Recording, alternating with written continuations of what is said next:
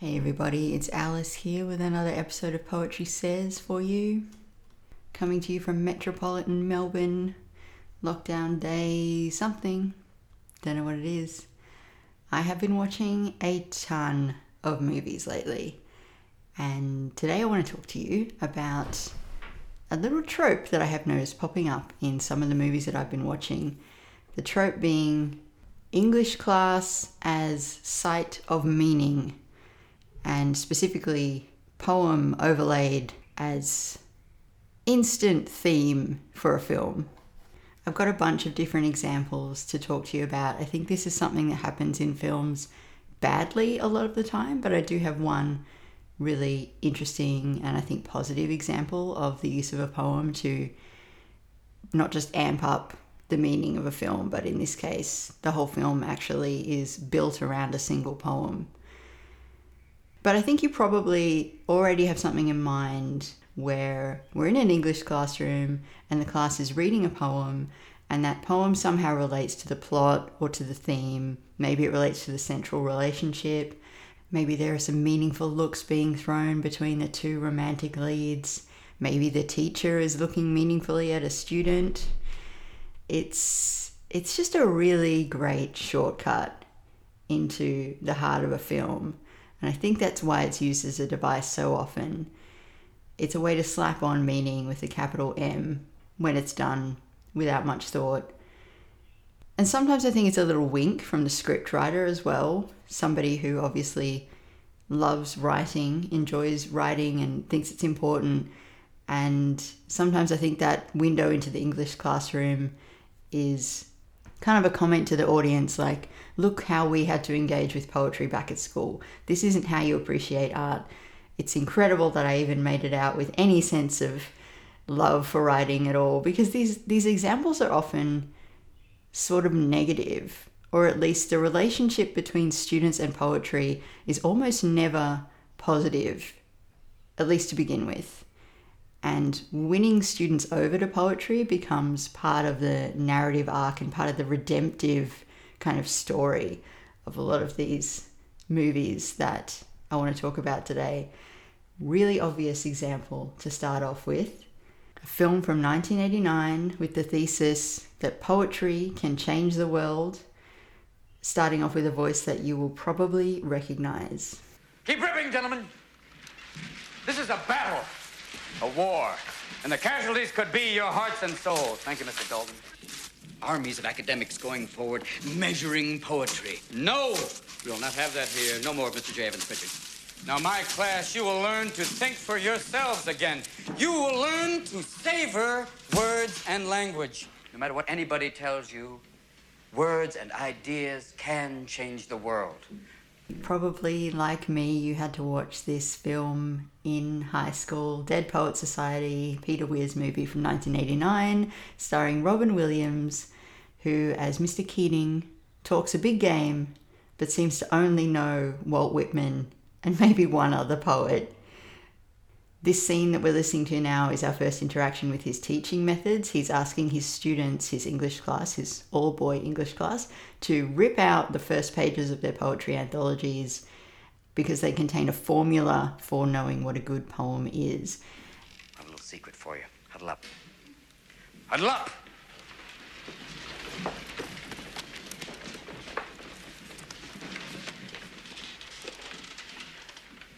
We don't read and write poetry because it's cute. We read and write poetry because we are members of the human race. And the human race is filled with passion. medicine, law, business, engineering, these are noble pursuits and necessary to sustain life. But poetry, beauty, romance, love, these are what we stay alive for. To quote from Whitman, O me, O life of the questions of these recurring, of the endless trains of the faithless, of cities filled with the foolish, what good amid these, O me, O life? Answer that you are here, that life exists and identity, that the powerful play goes on and you may contribute a verse. I think this very first scene sets up one of the key problems with this device of poetry as site of meaning in film is that it constantly reinforces the idea that there's a right way to approach poetry, even though it thinks what it's doing is challenging it. Oh, Captain, my Captain. Who knows where that comes from? Anybody? Not a clue. It's from a poem by Walt Whitman about Mr. Abraham Lincoln. Now, in this class, you can either call me Mr. Keating, or if you're slightly more daring, Oh, Captain, my Captain. Now, let me dispel a few rumors so they don't fester into facts. Yes, I too attended Welton. And I survived. And no, at that time, I was not the mental giant you see before you. I was the intellectual equivalent of a 98 pound weakling. I would go to the beach, and people would kick copies of Byron in my face. now, Mr. Pitts. It's a rather unfortunate name. Mr. Pitts. Where are you? Mr. Pitts, will you open your hymnal to page 542? Read the first stanza of the poem you find there. To the virgins to make much of time? Yes, that's the one. Somewhat appropriate, isn't it? Gather ye rosebuds while ye may. Old time is still a flying. And this same flower that smiles today, tomorrow will be dying. Thank you, Mr. Pitts. Gather ye rosebuds while ye may. The Latin term for that sentiment is carpe diem. Now, who knows what that means? Carpe diem. That's seize the day. Very good, Mr. Meeks. Meeks. Another unusual name. So, Mr. Keating's role, the way he situates himself in relation to his students and to poetry, is that he understands what the real meaning of poetry is and he's going to impart that knowledge to his students. It's a very one way relationship that's set up in this movie. And if you know the movie, you know that he gets his students all excited about life and he introduces them to this secret society that he used to have when he was a student at the same school. And they follow his example, but they don't have any strategies to handle the things that they come up against. And the film ends in this really horrifically tragic way. I first saw it when I was about 14 years old, and I don't think I ever fully recovered from the ending. Can you keep a secret? The dead poets were dedicated to sucking the marrow out of life. That's a phrase from Thoreau we would invoke at the beginning of every meeting. See, we would gather at the old Indian cave, and take turns reading from Thoreau, Whitman, Shelley, the biggies, even some of our own verse. And in the enchantment of the moment, we'd let poetry work its magic. You mean it was a bunch of guys sitting around reading poetry? No, Mr. Overstreet, it wasn't just guys. We weren't a Greek organization. We were romantics. We didn't just read poetry. We let it drip from our tongues like honey. Spirits soared, women swooned, and gods were created, gentlemen. Not a bad way to spend an evening, eh? Thank you, Mr. Perry, for this stroll down Amnesia Lane. Burn that, especially my picture. But the point being here that the thesis of Dead Poets Society is that not appreciating poetry properly, properly being in the way that Mr. Keating appreciates it, using it as this kind of almost an excuse for behaving, for seizing the day, for just doing whatever feels like the right thing in the moment, is equivalent to not understanding life. It's not an irredeemable film, but it's a hard watch these days. Now, there was a movie made a couple of years ago, put out in 2017, called Handsome Devil, which is kind of the modern answer to Dead Poets Society. It's an updated Dead Poets, I guess.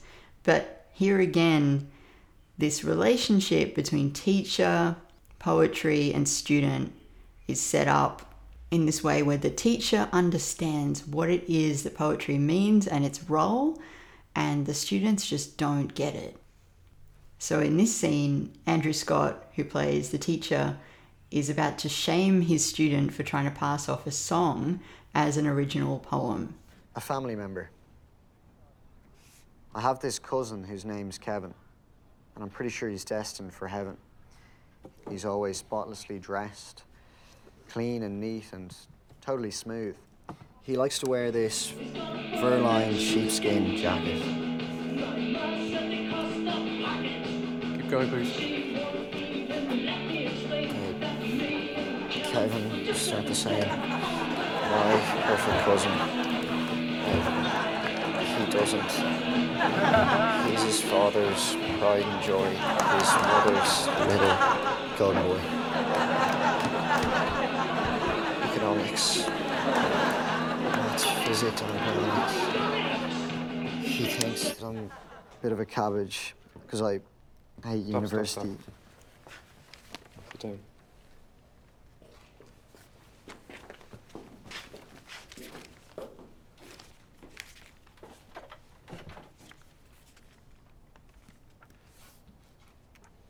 Listen to you, the baying crowd, bleating like sheep. Why do you assume that this lesson isn't for you?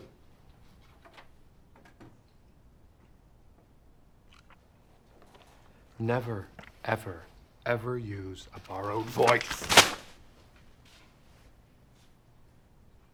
You're all individual.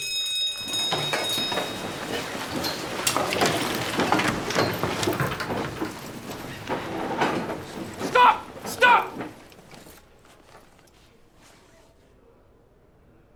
You spend your whole life being someone else. Who's gonna be you?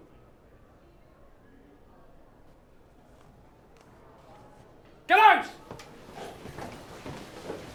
He gets so angry at the idea that his students are using a quote unquote borrowed voice, and we never really understand. We never really get to understand why that is, like why it's it's so deeply important to him that they're original people. It's a great movie though. It's it's really sweet and lovely, and I particularly enjoy it because it, I think it takes Dead Poet Society and surfaces a whole bunch of the themes that are in it, but that aren't dealt with specifically. All the queerness that is all over Dead Poet Society. But yeah, the more I dug into all this, the more I thought, how many times have we seen this interaction where a teacher who gets it, who gets poetry, stands in front of a class that just doesn't get it? And how significant is that in reinforcing this idea that poetry is for special people who have a special understanding and a special approach to words? Poetry is for the sensitive and the particularly intelligent. It takes a special kind of artistic sensitivity to get poetry. But if you can unlock it, then maybe your life will change. Kind of this this mystical sense almost of poetry. There's a movie that takes this much much further, which you may have seen all the way back in 1995, and you will probably know just by just by the song most associated with it. Dangerous Minds, Michelle Pfeiffer as a totally believable ex Marine turned teacher. And in this movie, we have poetry as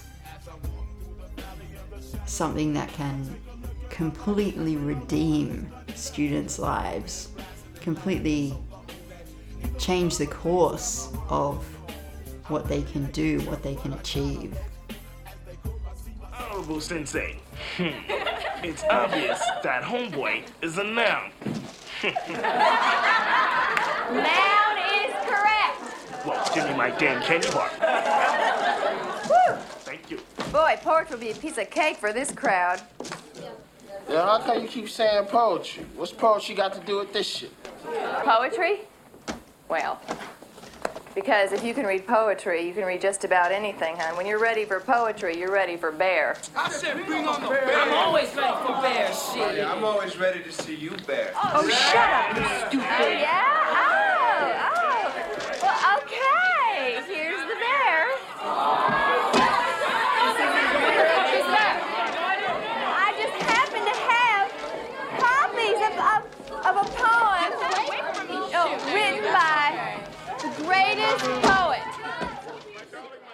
And here again, we have this sense of poetry is a particularly special art form, the most special, the most difficult. If you can unlock it, you can unlock any other art form. At least that's how I read this next scene. Okay, this is another Dylan poem. Now, is that a code or does that just mean what it says?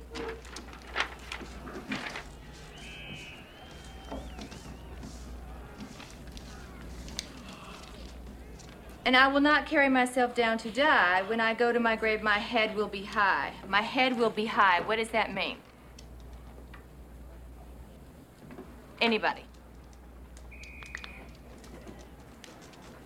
Nobody. Is there something I should know? Yeah, I'll tell you. You write it on Raul, Gusmaro, and Emilio. Yeah, you got Emilio put into detention. It wasn't none of your business, Chismosa. And you got Raul and Gusmaro suspended. Are they gonna get the fucking ass? And you got Hey, Emilio. I didn't rat on anybody. Oh, she was full of shit. Snitches get stitches. Do you want to talk about this? Whatever floats your boat, Pete. You don't have no choice. Well, if you all feel that strongly about it, leave the room.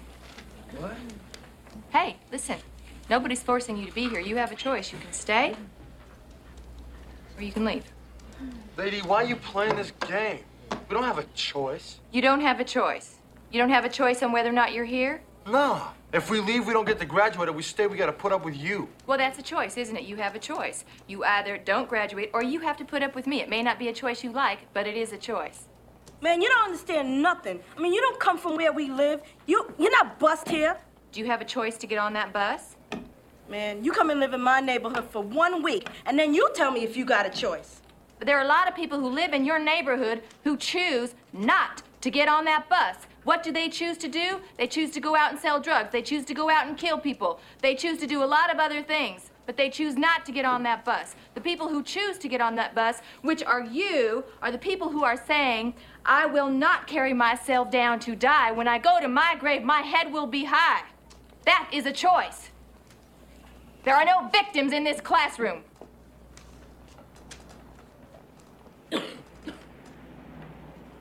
Why do you care anyway? You just here for the money? Because I make a choice to care. And honey, the money ain't that good. Whatever.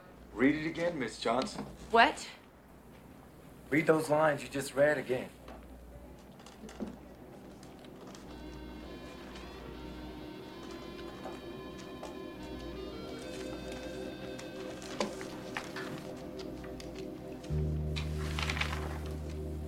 I will not go down underground, because somebody tells me that death is coming round.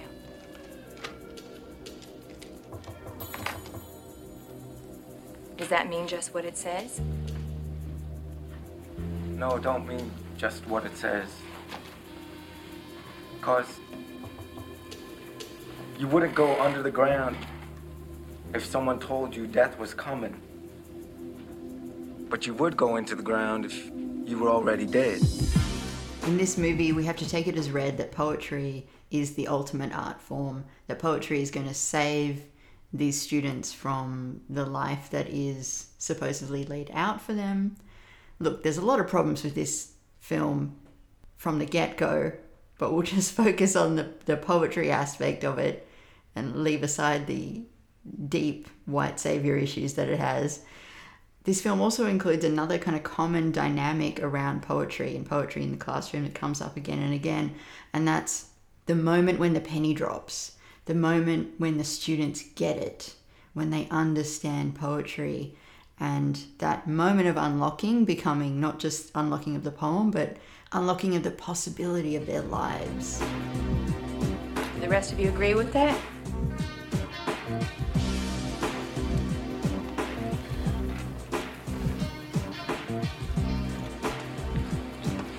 Well, I kinda agree with it, but I think it just means that he ain't gonna help death out. You know, it's not like he's just gonna lay down and wait for it. I think he's gonna choose. No, I think he's gonna make the choice to die hard. Mm-hmm. Yeah, I agree with that. Yeah, me too. That's what it sounds like to me. Okay, well, what about uh, the rest of it? Um, when I go to my grave, my head will be high. Head will be high. What does that mean? Will die with pride. Michelle Pfeiffer wasn't entirely prepared for her students to get on board at that point in the film, but they did. And they're starting to figure out oh, what does that mean? What does it really mean? There's this constant sense, too, that like there is a right answer, there is a right way to interpret poetry, but there are no strategies for doing that that these teachers are presenting. They're just asking, what do you think it means? What do you think it means over and over again? This is a experience that I think a lot of students have had, maybe still do have in the classroom. And having spoken to teachers who teach English, I know that the part of that is because sometimes they are just given poetry as part of their syllabus and told, go forth and teach that without having any strategies for close reading themselves. So it's it's difficult, but I think it's really interesting how we get to see that play out on film as if that is the right way to teach a poem. I mean, look, it's got to be done that way for narrative purposes. Obviously, you can't really get into doing a line by line analysis. It wouldn't make for a very good film. Speaking of massive white savior issues, The Blind Side, 2009. In this film, there is also an example of poetry changing somebody's life. And in this case, too, revealing a secret truth about a character. This is another trope, I think, that sort of swirls around poetry and film that when it's written in a poem, it's particularly true. This next scene, all the teachers in the staff room, all the white teachers are gathered around and they're talking about Michael Oher, who is the main character in the movie. And they've found a piece of writing that Michael has written and thrown into the garbage. I don't know why, I can't recall why they think it's okay that they are they fish it out of the garbage and they're reading it to each other, but that's what they're doing. And yeah, I think this is an interesting example of poetry revealing the secret truth of a character. The big kid's been here for, what, a month? He's still not cutting it in my class. Why does admissions do this? I mean, it's not fair to us or the boy. Just setting him up to fail. I don't think he has any idea of what I'm teaching. And how would you know if he did? He won't even talk. He writes. His name? Barely. He threw this in the trash can. I look and I see white everywhere. White walls, white floors, and a lot of white people. The teachers do not know. I have no idea of anything they are talking about. I do not want to listen to anyone, especially the teachers. They are giving homework and expecting me to do the problems on my own. I have never done homework in my life. I go to the bathroom, look in the mirror, and say, This is not Michael Oher.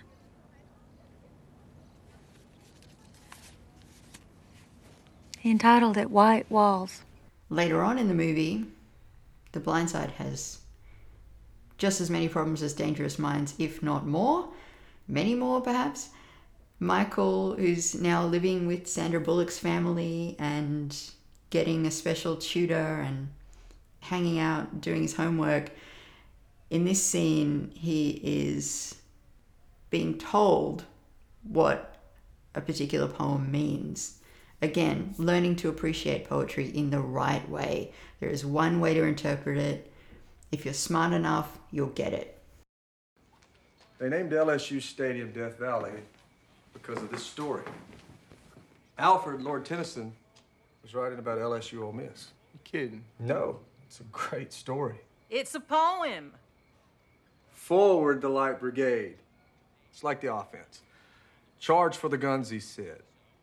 It's the end zone. Into the valley of death rode the 600.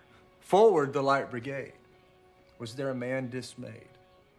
Not though the soldier knew someone had blundered. Someone made a mistake? Yeah, their leader, their coach.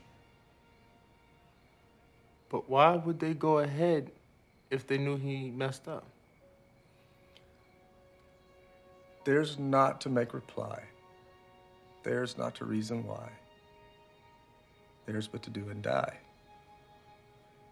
Into the valley of death rode the 600.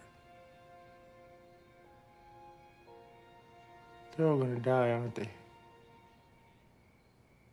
Yeah. It's really, really sad. I think you just found something to write about, Michael.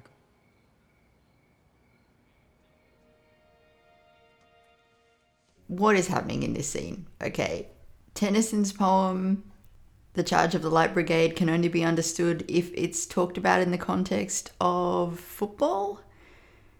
Was there ever a heavier handed way to introduce the theme of a film two thirds of the way in? Just in case you didn't get it by that point. And you've got Kathy Bates sitting there on the couch going, It's a poem.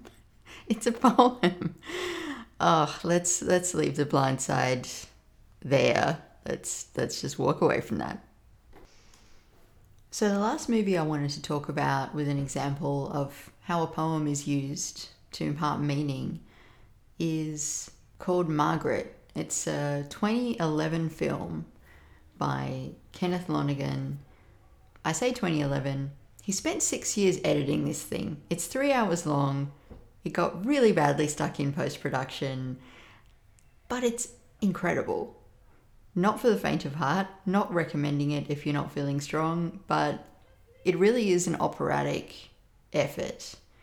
It's got Anna Paquin in the lead role, she plays Lisa.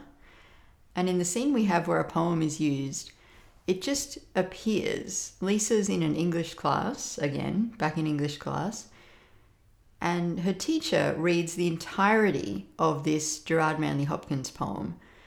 There's nothing before it, there's nothing after it, it just happens. Spring and Fall to a Young Child by Gerard Manley Hopkins. Margaret, are you grieving over Golden Grove unleaving? Leaves, like the things of man, you with your fresh thoughts care for, can you? Ah, as the heart grows older, it will come to such sights colder by and by, nor spare a sigh, though worlds of wanwood leafmeal lie. And yet you will weep, and know why. Now, no matter, child, the name. Sorrow's springs are the same. Nor mouth had, no, nor mind expressed what heart heard of, ghost guessed. It is the blight man was born for. It is Margaret you mourn for. Any thoughts? Lisa? I don't know if you can pick it up from the voice there, but that is Matthew Broderick as Lisa's English teacher. I love how it just ends with any thoughts? Again, we've got all these same tropes coming in. The teacher who somehow knows what is going on in the poem Spring and Fall is imparting that knowledge to the class and we get that all in those in those two words any thoughts. No strategies no clues no nothing just what do you think of this poem? I mean there's so much going on in it what do you think? But as a viewer you have a bit of a different relationship to it. This is not about redemption this is not about changing lives this is not about the teacher being better than the student or the students actually being more knowledgeable than the teacher the poem Spring and Fall, the themes in the poem of growing older and understanding what it really is to grieve, and yet you will weep and know why. That is the theme of the film. And yeah, when you look at the poster, you see Anna Paquin, it's called Margaret, you think, oh, that must be Margaret. There is no Margaret in the film. There's Lisa, there's her mum. Uh, the, no one in the film is called Margaret. It's Margaret is that poem, and that poem appears about one and a half hours in, and then it's gone. But it is read in its entirety. The last little example that I want to share with you, also from Margaret, is when Matthew Broderick again is standing up in front of class trying to get them to interpret King Lear in the way that he would like them to. And I think this kind of ties together all the tropes that we've picked up on. It. Maybe Shakespeare isn't saying the gods don't care about us. Maybe he's saying there's a higher consciousness that we can't see. That the gods' perception of reality is so much more developed than ours that, compared to their perception, our perceptions are like comparing flies to boys. Okay, I really, I really don't think that that's what he's getting at. What I think he's getting at here is a very dark view of the arbitrary nature of human suffering. But maybe he's not. Maybe he's comparing human consciousness to divine consciousness, and that even though it seems to us that human suffering is just arbitrary, that's just because we're limited by our viewpoint. Okay, I, uh, I still don't think that that's what he's saying. Um, No, like, if you say they kill us for their sport, when our perception of the gods is so meager that we can't even tell what they're doing, then how can we be so arrogant as to think that they would even bother to kill us for their sport? I don't know. Ah, uh, Monica. I don't think that's what he's saying at all. I think he's saying that the gods don't give a shit about human beings and that they just like to kill and torture us for fun. But if the gods' consciousness is so much more developed than ours that we seem like flies to them, then how can we be sure what they have in mind for us or why they do anything? Okay, David.